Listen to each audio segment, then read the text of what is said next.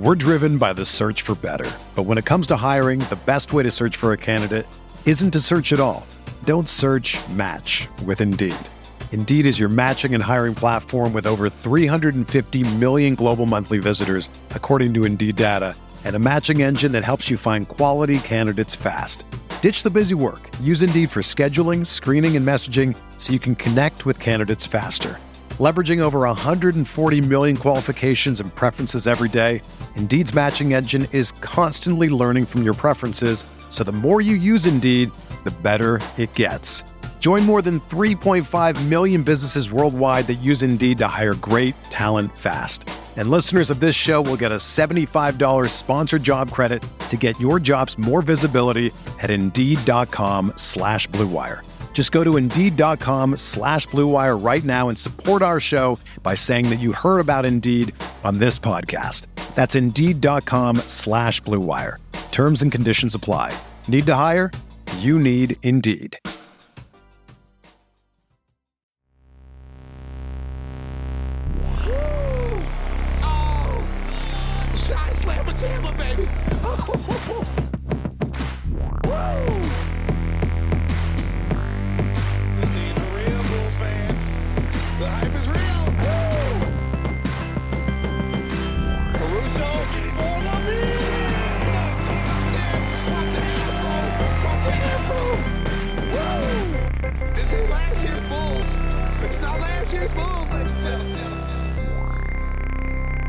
Welcome to Cash Considerations, a Chicago Bulls podcast. We're part of the Blue Wire Network. I'm Ricky O'Donnell. As always, I'm here with Jason Patt and Jason. We're talking after the Bulls dropped a second straight game, this one to the hated Miami Heat, 112 99. In a game the Bulls got pretty much smoked in from the opening tip, the Heat taking control of the game in the first quarter, opening up, I think, a nine point lead by the end of the first quarter. Uh, the Bulls played pretty well in the second. The Heat sort of uh, stepped on the gas in the third. Bulls too big of a deficit to come back from in the fourth. It was one of the worst games of the year for DeMar DeRozan. Scored only 18 points, Jason. We haven't seen that in a long time. Uh, numerous issues for the Bulls in this game against a Heat team without Kyle Lowry.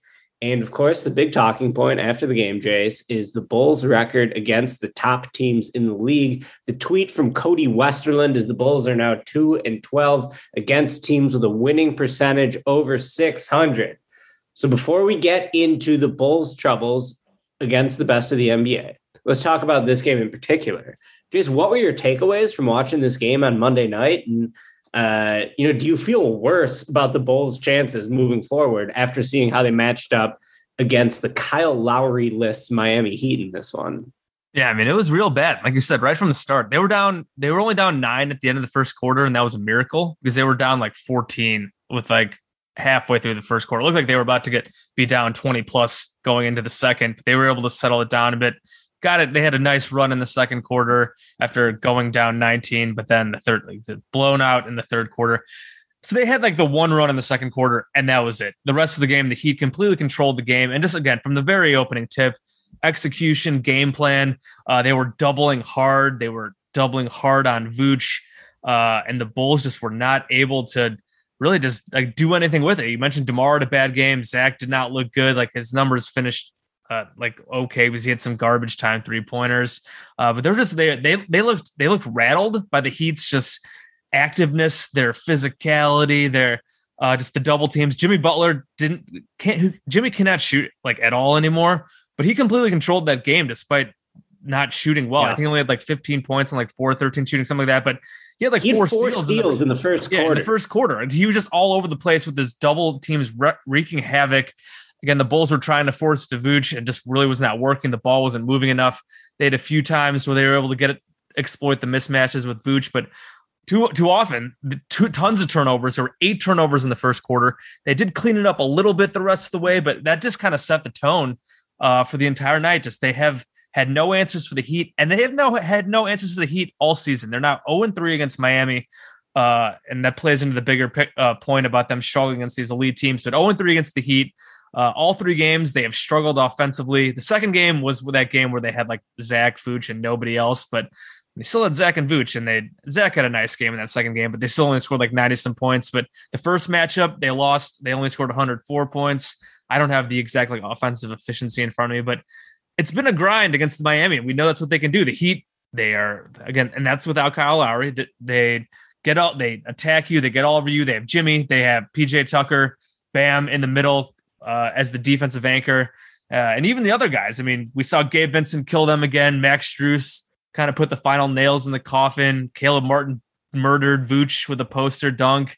Uh, so they're just they're a deep, well coached, well they execute well, they and all that. And like the Heat do have their own flaws, like their half court offense. Sometimes you can see isn't that great. I, I forgot Tyler Herro has had a huge game, and uh, Duncan Robinson got free for some threes. We saw Ayo really struggling, trailing him on the screen. So just like just from the start, the entire thing, the Heat clearly they were ready to play. The Bulls just had like no answers for them on either end of the court, really.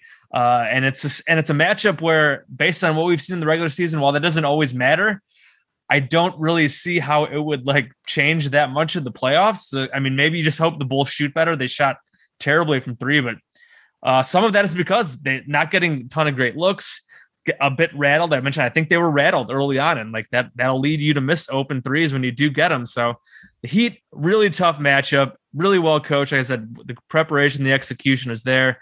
Uh, yeah, and, it, and I know again the talking point no Lonzo, no Caruso, no Pat Williams. Zach is hurting, and we'll talk about Zach's injury a bit in a bit.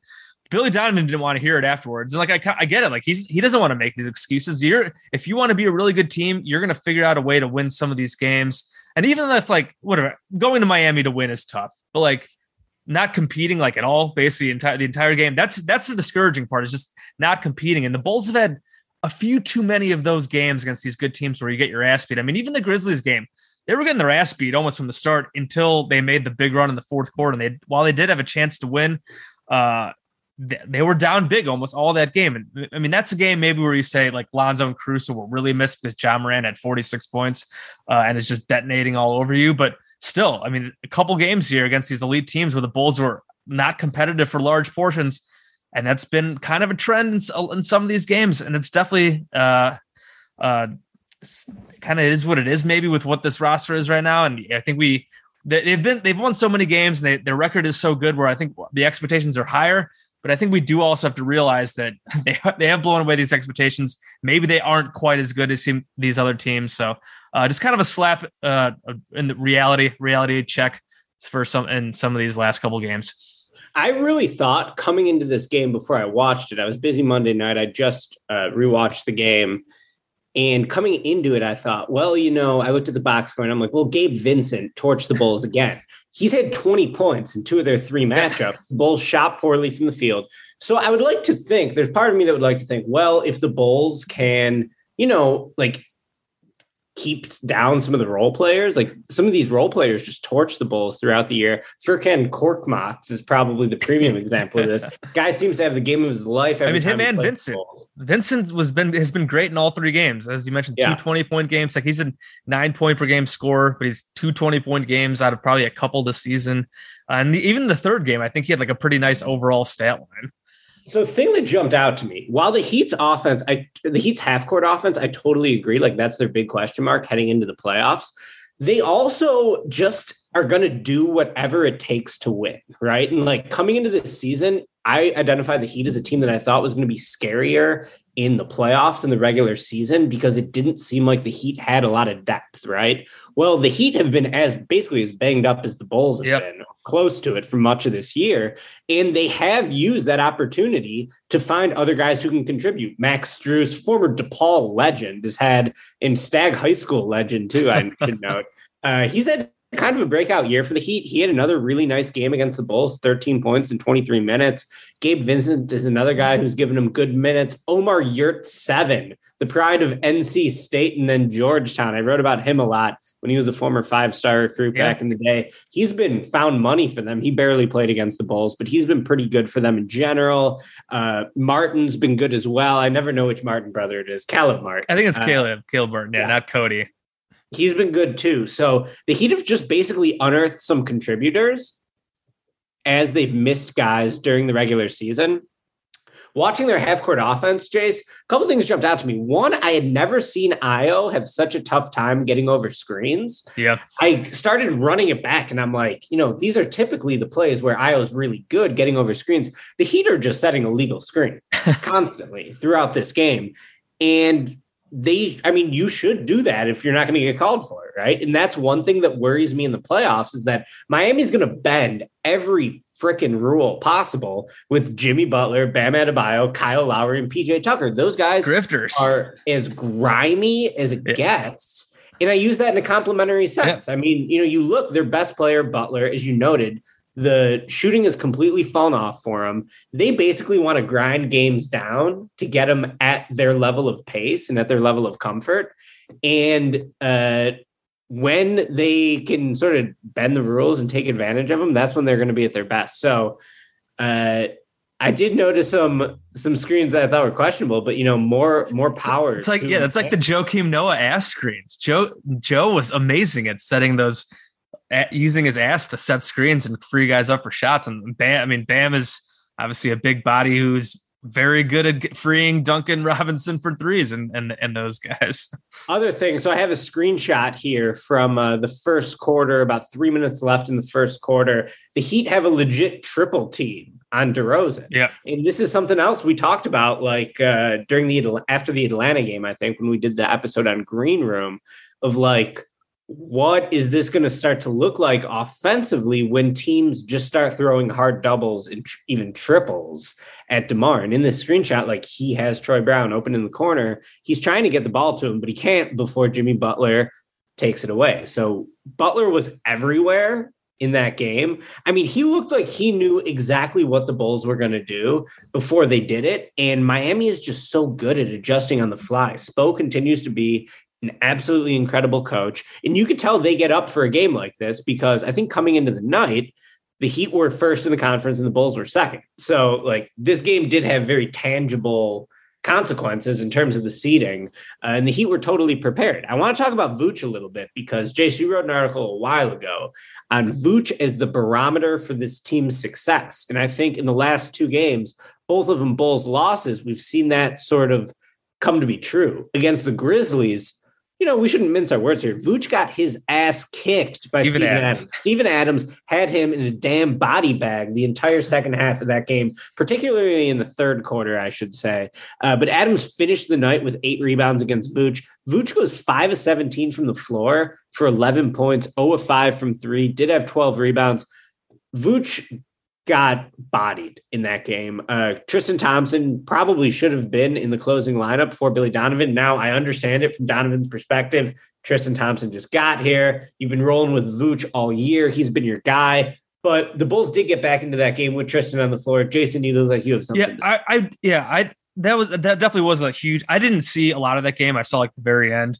Uh, I- but I know from the box score, the Bulls got just absolutely punked on the glass. I think Adams ended up with what 21 total rebounds and what eight or nine, like you said, offensive boards. I think they had 60 for the game, and that's like the Grizzlies. That's their game. I think they're awesome at offensive rebound, fast break points, points off turnover, stuff like that. One of the reasons why they're so good. Uh, and yeah, I feel like closing with Tristan over Vooch, maybe not.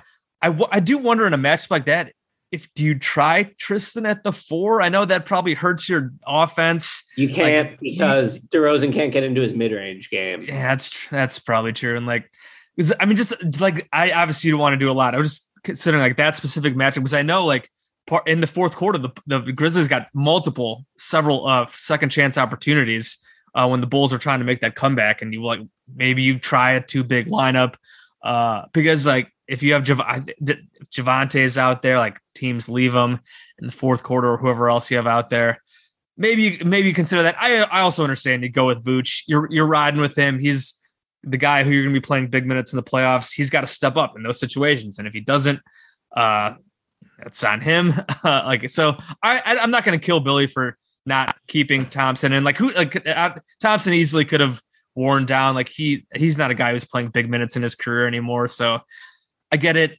I, I know I understand people wanting to wanting to go with the hot hand, maybe show a little flexibility with your rotations and uh but Vooch is is your guy and I feel like riding with him. I totally get that as well. Yeah, and like in this game in particular, in the Heat game, the Bulls came out with a pretty clear strategy to establish Vooch inside. The Heat switch everything. Vooch was trying to roll to the basket, get a deep seal, Yeah. Put it in. Now, I love that strategy. It did work on like maybe the second or Worked a third couple times. game, but then Miami started fronting him in the post. They started swarming him with Yeah. multiple defenders whenever he got it. And as the Bulls continued to try to pound the ball inside to Vooch, Butler was just wrecking havoc on the Bulls. I mean, he was cheating so far off his man, uh, but just like playing basically perfect help defense. Jason, I saw you get into it with Will Perdue after the game. Jason was critical of Will Perdue's analysis following this game. Perdue went on television saying that you know the Bulls had to continue pounding the ball into Vooch. Jason, you took exception with that. I thought you guys had a nice little back and forth. Uh, Yeah, yeah. Basically, just like it was like the first. It was a, him, Goff, and Kendall Gill. Obviously, like their opening statements after the game, and Will's like for opening statement was just like, I really think like they just needed to like establish Vooch more, get it down to him. I'm like, not. I mean, and I and I tweeted that, uh, and he saw it, and he follows me. He's uh, he, Will Perdue's Bulls legend, uh, NBA champion Will Perdue. Uh, t- quote tweeted me and was like, "Oh, I hope you kept watching to see like to because he later on he did show like what he was he was t- talking about the deep seal stuff, which the description of it later on was a bit better. Like I understand the philosophy of trying to get him on those seals on those switches, and it did work a few times. The problem is the Bulls were trying to force it into Vooch, but it wasn't working. Half the time it was a turnover. Like it might work a few times, but the Heat made those adjustments, and the Bulls kept trying to force it into him. Some of it was the Bulls making lazy passes. Uh, when you're if you're going to throw like lot, poor lob passes against this Heat defense, I mean you're you're fucked. They're going to steal it from you, and that's how Jimmy Butler gets four steals in a quarter. If you're just the Bulls aren't that good at throwing post entry passes a lot a lot of times. So like the Bulls tried to establish Vooch, and it resulted in eight first quarter turnovers and a huge deficit. So like uh, I, I know like Perdue and like Stacey does it too. Like oh, it's an easy game. Talk about pounding it into Vooch and scoring. Like it's easy to say that, but against these kind of defenses, when they're swarming and they're doubling, it's hard to just throw, slow the ball down and work the ball into the post. Like that just doesn't really work like that. You do have to move the ball and you do try to take advantage of those steals when you can, but uh, sometimes it works. But a lot of time, it just the Bulls' offense is a total mess, and uh, they just have to figure out a way to execute better. Because if they do face Miami in the playoffs, I mean, they're going to do a lot of the same stuff. They're going to throw different looks. They they like going zone. They and they showed some zone in this game. They just, just throughout games, Spo just changes up stuff when he sees fit, and it often works. It's why they're so good. Uh, so yeah, the easy uh, the easy answer of like whatever, throw it, just pound it into Vooch and establish him down low. It sounds great. Sometimes it works against certain matchups, but a lot of it, some of these other matchups, it does not. It did not work against the Grizzlies. He was bad. It did not work against the Heat. Uh, they were forcing all the turnovers. So yeah. Are we getting into like Grossman territory with Vooch where we have like good Nick, bad Nick? Because when he's good, and he was very good during the Bulls' six-game winning streak, I mean, look at some of the numbers. I mean, February in general, he had a really nice February besides the three point shooting. His three point shooting has fallen entirely off a cliff.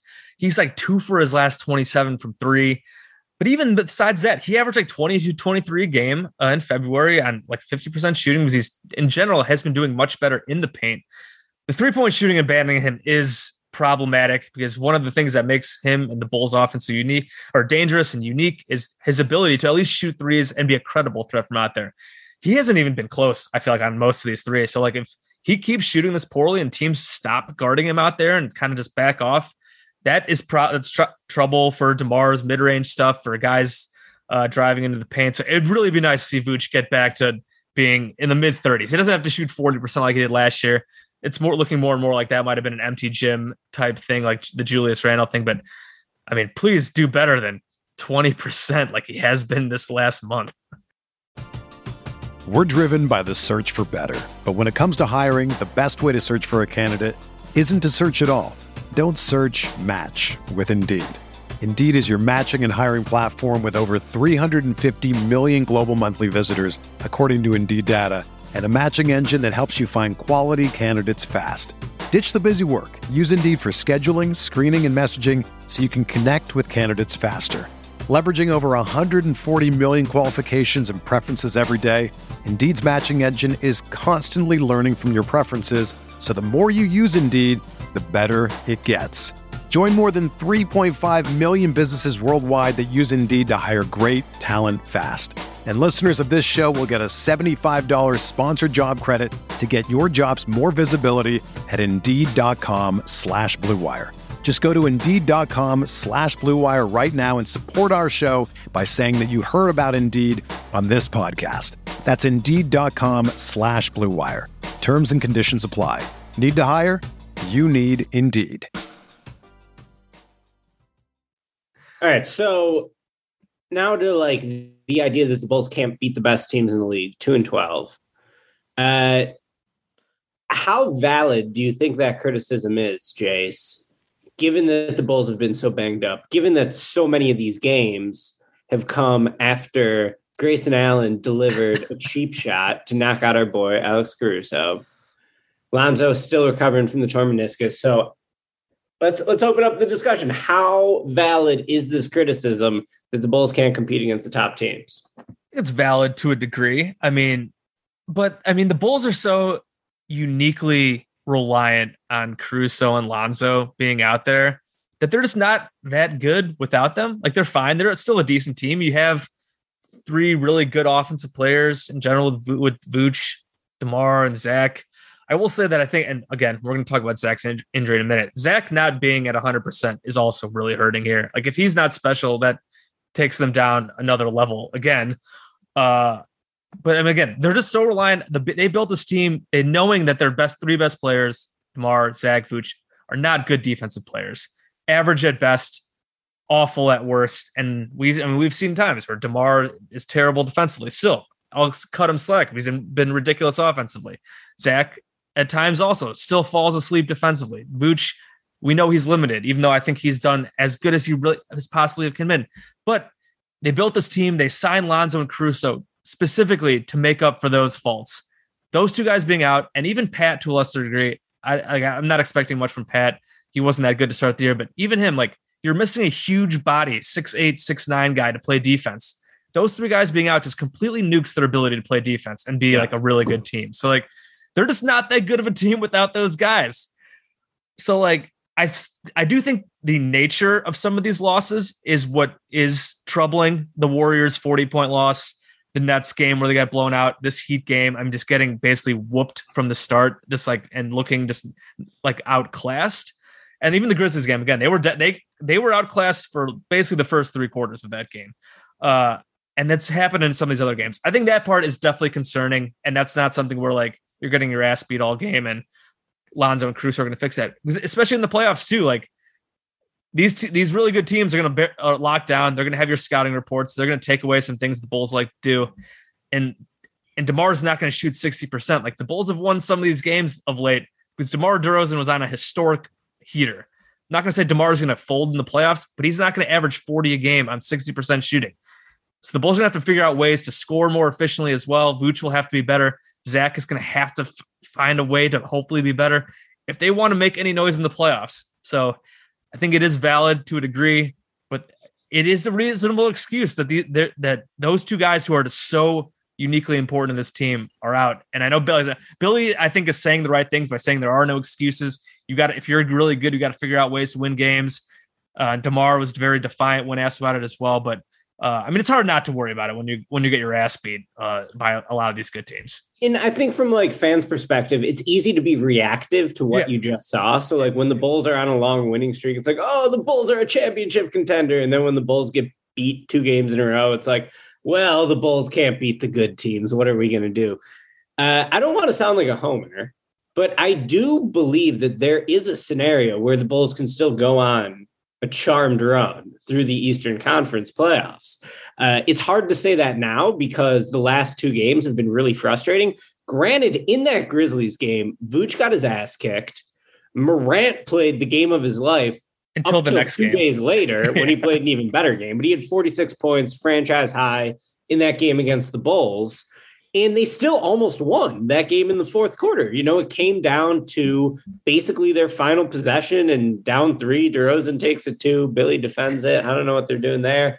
Uh, Might have been fouled. The NBA said he wasn't. It sure looked like there was some contact, but I understand why they don't call that that kind of stuff late. But at the end of the day, I do think uh, a healthy Bulls team. Now we have not seen a healthy Bulls team once this year because Patrick Williams got hurt in the fifth game of the season and Coby White was out for the first month or so. So they haven't had the full complement of players on this roster since the season started. It's been the you know most defining quality of this season, I would say, uh, or one of them.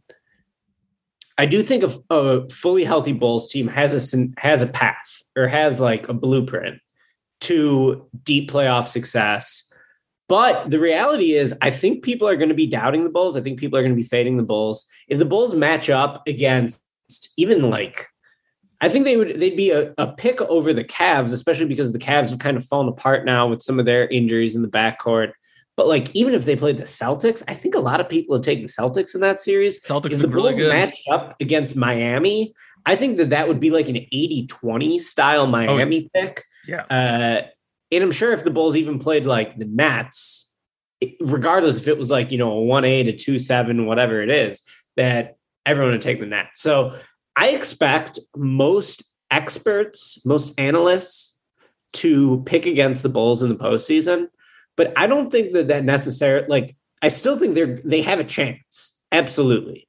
And that chance starts with Lonzo and Caruso getting them back to playing the style of ball that put them on top of the conference in the first place, which is getting turnovers, getting stops, leading to offense on the other end. Uh, when those guys were in the lineup, the Bulls were not the number 20th or 21st ranked defense in the league, which is where they are today. They were basically on the fringes of a top 10 unit, 8, 9, 10, somewhere in that range when uh, Lonzo and Caruso were on the floor it's easy to sort of mock the idea of someone like Alex Caruso, who's such a limited player, being so impactful. But I'm drinking the juice, man. I truly believe Caruso is that important, is that impactful. And that's one of the reasons that me and you basically lost our minds over Grayson Allen's dirty play on him because we knew how much he was going to mean to this team. Thankfully, DeRozan has put everyone on his back to carry them past teams they should beat. And a lot of those games were not as easy as they should have been, but you know, DeMar down the stretch sort of willed them to victory. You can't do that against the good teams. Like the Grizzlies are really, really good. The Bulls still had a chance in that game. Uh, the Heat are going to be everyone's pick in the East, I think, unless it's I think uh, Philly. Philly, unless Philly. it's Philly. Yeah. Uh, based on how Harden looks these first two games, I think that that's that's a pretty good pick too. But uh, the Bulls are going to get faded, I think, by analysts in the playoffs. But that's all right. I still think that the fact that the Bulls have two isolation scorers who can get buckets when the game slows down in the half court with DeRozan and LaVine, like that is very, very valuable. I believe the defense will definitely come up once Caruso and Lonzo get back on the floor. We'll see what they do with Pat. You know, we'll see what the rotation looks like. But I do think the criticism of the Bulls, you know, pointing out their struggles against top teams, I think is totally valid. But I'm not taking that as fact yet. Like, I take it with a little grain of salt. Yeah. And I think the Bulls are still going to have a chance once the postseason begins. I really do. Yeah, to the point about Caruso, like that impactful. I was on a uh, pod last night, uh, the opposition territory pod with uh, Jeff Warren out of Philly, uh, and like he asked, like, who what's like your most underrated like aspect of the Bulls, and I said Caruso because I feel like as I feel like just people don't realize just how much how good he's gotten defensively and like how much how important he is to this team. Like, so he did. I mean, the, if again you look at the off uh, the on off uh, stats, and while there's noise there, the Bulls D rating with Caruso this year is like, is like 102 or 103. And like without him, it's like 112 or 113. It's just a huge difference. And like some of that is obviously line, different lineups and maybe him paying, playing against the bench, but he was playing a ton of high, high, uh, leverage minutes as well with in closing lineup and stuff like that. So like he makes a ma- massive difference. Uh, so I guess talking about the injuries, there have been some injury updates of late. Caruso has been back on the court. I know K.C. tweeted him out today. He was shooting three pointers dribbling. It does sound like it's going to be still a couple weeks though, maybe one or two weeks. I was hoping maybe he'd be able to beat that six to eight week thing and like maybe be back even for the Friday game against the Bucks, which I'll be going to and get revenge on Grayson Allen. But that's not going to happen. It sounds like it's going to be another couple weeks. Sounds like it's the same with Patrick Williams, Lonzo, probably maybe even a little after them. I know they said he was do, he's doing some work. I think he needs to uh, do start doing like lateral stuff and some more explosive stuff. So it's still going to be a little bit for those guys to come back. Uh, it sounds like Caruso probably first, and so I just like it, it's going to be tough. I, th- I mean, I think Caruso will come back and like and and sit back and or work his way back in pretty easily. I would hope. I mean, he he's a guy who just relies so much on hustle, defense. His shooting is kind of whatever. So I think he'll be fine. Lonzo, I am kind of worried about coming off a meniscus tear, uh, how he works his way back, and if he's going to be quite at the level he was before in terms of playing defense, in terms of that kind of ball pressure and stuff like that. The Pat thing is a total wild card. I have zero expectations for him making any type of positive impact this season. And it's not because I think Pat's like bad or anything. It's just that he is very young. He has barely played this season. He didn't look, and he was hurt to start the season. He didn't look very good coming off that injury just at the beginning of the regular regular season, and then to miss four or five months and be thrown right back into a playoff chase or the playoffs themselves. I just don't see how he's going to be any good. Uh, anything he gives just to be a body defensively is gravy. If he can hit some threes, but I feel like I, I feel like fans should not have much hope for Patrick Williams this season. Right now, obviously, again, you can stay optimistic about him moving forward, but I feel like it's just going to be really tough to ask a 20 year old who has barely played the season to come back and make any type of positive impact. Yeah, but you know, good that Caruso is progressing back. Yeah, coming soon. It's I think soon. the biggest swing factor in this season to me, Jason, we haven't talked about it yet, is the health LaVine. Yep, yep. We're gonna get it. Was gonna about to get into that next. Yeah, go ahead. He there were some quotes to, to K.C today. Go ahead and publish. Yeah, yeah. So basically, Zach uh, talked about playing through. I got this article up right here from K.C, published earlier today. Zach admitting not 100% because remember, he had fluid drained. He got the the PRP or whatever that stuff is, injections in his knee that had been bugging him. It's been bugging him for the last month and a half since that Warriors blowout at home when he left it a few minutes in. Uh, and it and it's been obvious. And I tweeted last game against the Heat when he started really slow that Zach just hasn't. He's had like a bunch of fine games. Like he had a pretty nice game against the Grizzlies. I think he had 28 points, racked up some decent stats, but he just has not had a game where he's like really, really popped and like gone off for like like a three point explosion or just like takeover mode. Like he has like stretches where he looks pretty good, but he just hasn't had like one of those explosion games in a long time. If you look at his stats since he got hurt, like it's like 21, 22 points a game, something like that. And his and his efficiency has come down a bit. It was the month before that, I think it was December. I think he was averaging like he averaged like 28 a game on like 50 over 50% shooting. Like he was playing at an extremely high level, and he's just not that guy right now and he admitted he's at like 70 or 80% and he admitted it probably won't get any better than that the rest of the season. And that's a huge problem when we're talking about if the bulls can make noise. Uh, if, if zach's just going to be this guy where he's like a pretty good player like borderline all-star that's fine. And I, I give him so much credit for for fighting through this and playing through it but like I, I don't know if he'll need some type of surgery in the offseason. He might need to get something done to this knee. He admitted they'll he'll talk to his doctor after the season but uh, I mean, just harsh reality of it. He's seven, 80, 70% is what he said. He's trying, he's battling through it, but he's clearly not his cl- normal, explosive 100% self. And that's not great when we're talking about the Bulls trying to make a deep playoff run. Yeah, I mean, I was talking to some friends about this. They were like, "Oh, well, LaVine's healthy now; he's going to be good." I'm like, "No, he's still injured. They just shot him up with things so he can't feel the pain." Like, this is probably going to be something that even potentially carries over to next season. Uh, If he based on- surgery. Yeah. yeah, if he gets surgery for sure, a couple other factors. So uh, it it's super worrisome to me. I think it's it's the biggest swing factor in the Bulls for the rest of this year is how healthy is Zach LaVine. The thing I'm looking at the most is how often he can get to the rim against the Heat. LaVine took 16 field goal attempts, only three of them came at the rim. He made all three of them. Uh, on the season, LaVine takes 33% of his field goal attempts at the rim. That's down a little bit from where he's been the last few years. He was at 39% last year, 44% the year before back, before that, 48% the year before that. So, Zach, you got to get to the basket, man. And we know that the Bulls are a very mid-range heavy team. That is DeMar's style of play. I think the last two games have sort of shown that, like, you live by DeMar, you die by DeMar. I'm personally fine with that. I was watching the game with the Grizzlies game with some friends on Saturday, and they were like getting mad about at DeMar for shot selection. Now there game, were man. instances where I feel like DeMar wasn't getting quite as close to the basket. Like his his mid-range shots were like two or three feet further back than they Yeah. typically are. And that does make them more difficult. We saw that against both the Heat and the Grizzlies. But at the end of the day, like the team's so good because DeMar has been so good. This is how DeMar is going to score. And you kind of got to go with it whether he hits the shots or not. The way to counterbalance that is by Zach getting to the hole. And Zach has not been getting to the hole as often in the second half of the season, mostly because the dude's just been banged up all year, man. He's had the thumb injury, he's had now the knee injury. There's a back injury too, I think. Like he's just been dinged up consistently. The knee is not going to heal. He may need surgery on it.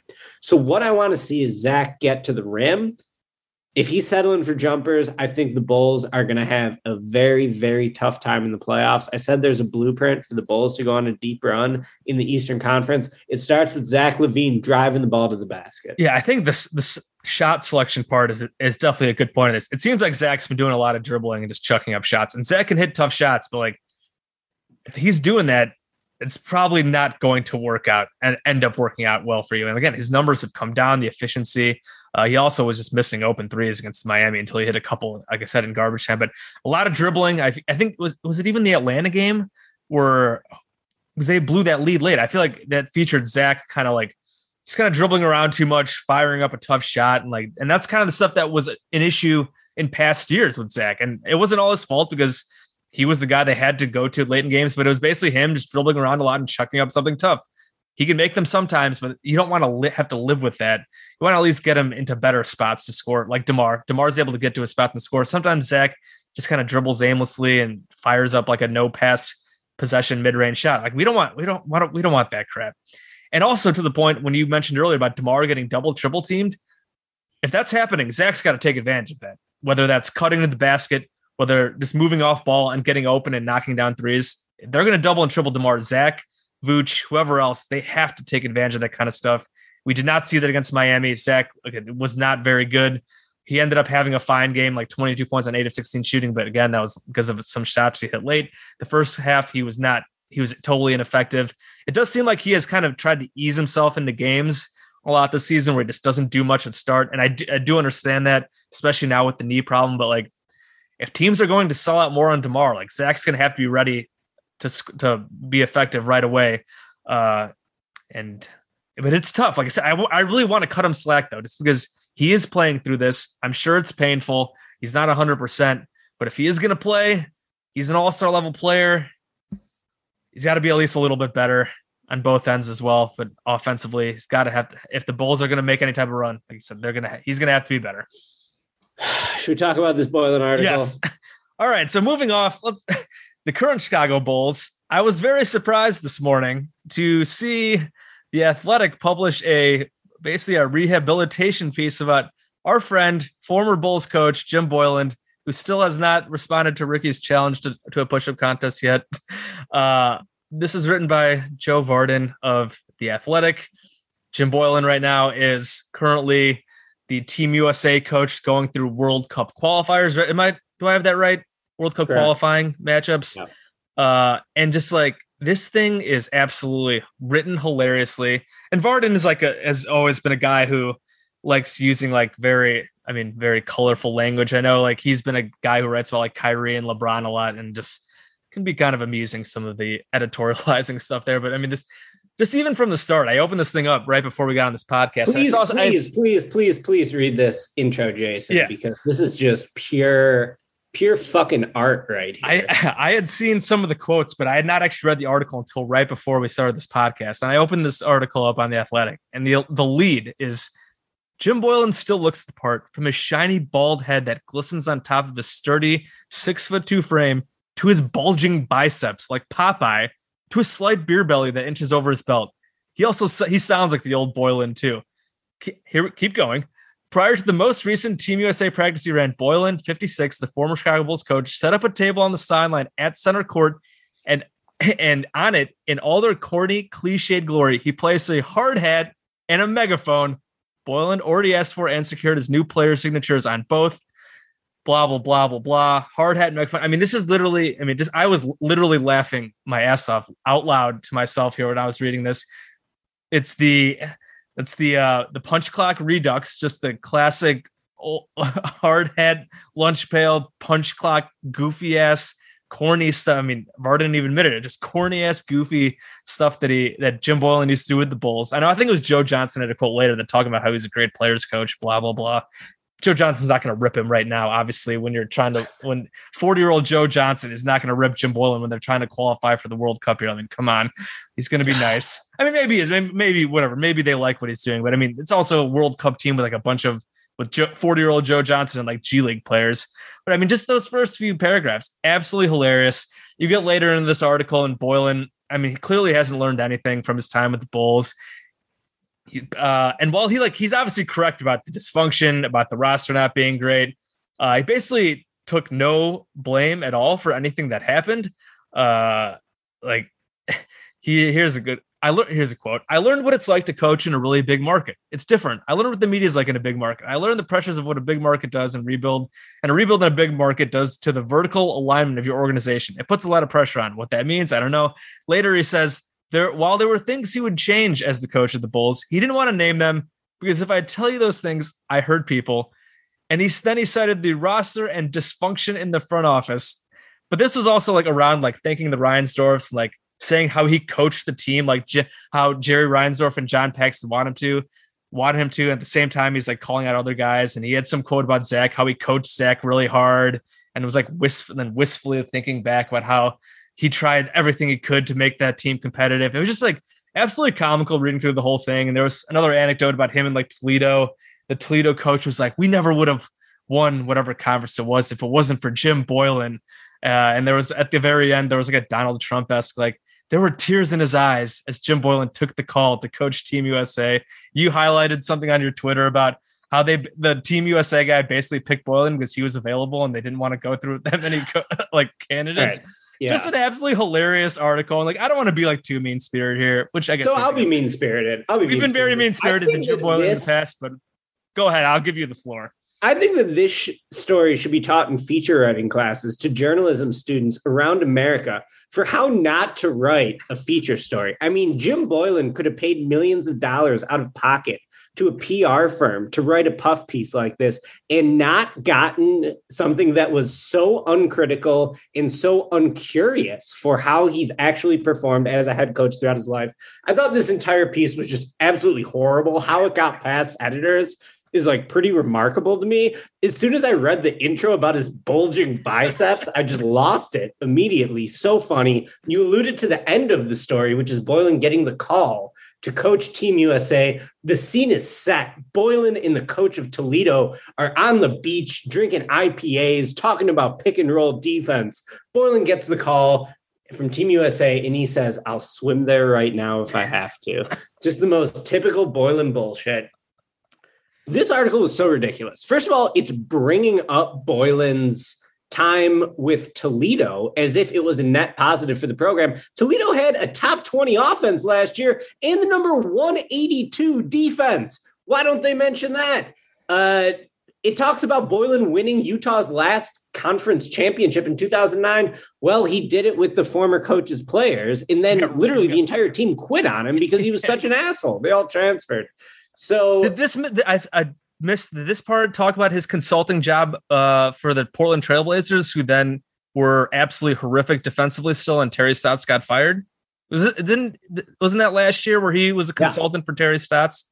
Yes. Yeah, I don't. I couldn't see if the if that was. I I read through most of this, but I don't think I saw. We also have another instance in this article where Vardon writes the player raised his hand and looked toward Boylen to be subbed out of the game, and Boylen shook his head no. Shades of Daniel Gafford limping around the court, barely being able to stand up, and tough ass Jim Boylen refusing to sub him out. Jim Boylen is unquestionably the worst basketball coach I've ever seen. He might be the worst coach in any sport I've ever seen. And we're giving him this ridiculous puff piece rehabilitation tour where he takes no accountability for being dog shit, where he basically hangs Zach out to dry at one point. He says, you know, he like trails off in the story. Yeah. Like, yeah. ask him what he thinks about Zach, and he's like, well, you know, there's some things I would do differently, but I can't. this article is dog shit. I can't believe that this actually got published. Why are we giving Jim Boylen a puff piece? And I just can't believe it. It also like barely glosses over the fact that he lost to Mexico in his first tour of duty with Team USA and almost lost to Cuba. They beat Cuba by five and they lost to Mexico. I don't care that you don't have a bunch of NBA players. You still got Luke Kornet. He played in the NBA. Of course, he had Luke Kornet fucking trapping pick and rolls 40 feet from the basket. Classic Jim Boylen. Robert Horry. I mean, this dude, uh, how has he gotten this spot in life where he seems to face no criticism, no blowback? The Reinsdorfs were begging GM candidates to keep Boylen around after they like interviewed Karnisovas, hired him. All the reporting leading up to that process was, oh, you know, ownership wants the new GM to keep an open mind about keeping Jim Boylen. Why? He objectively sucks. I just don't know how this article even exists. I'm just fired up just thinking about And how I feel like when you, whenever you like ask like whatever old Bulls players, I mean, I feel like you, you, if you ask Zach about it, I'm sure he would just like laugh. When we asked, when like Wendell Carter Jr. back at All Star in 2020, when we asked you, like I think you asked him about him, he just he like la- these guys laugh about it, like they they like understand like that people think he's a joke because he was, and it was and it was awful. I mean, he's clearly just a very smooth talker, good at deflecting blame. I guess you could call that a con man, but uh, I don't want to. I don't know if I want to go the.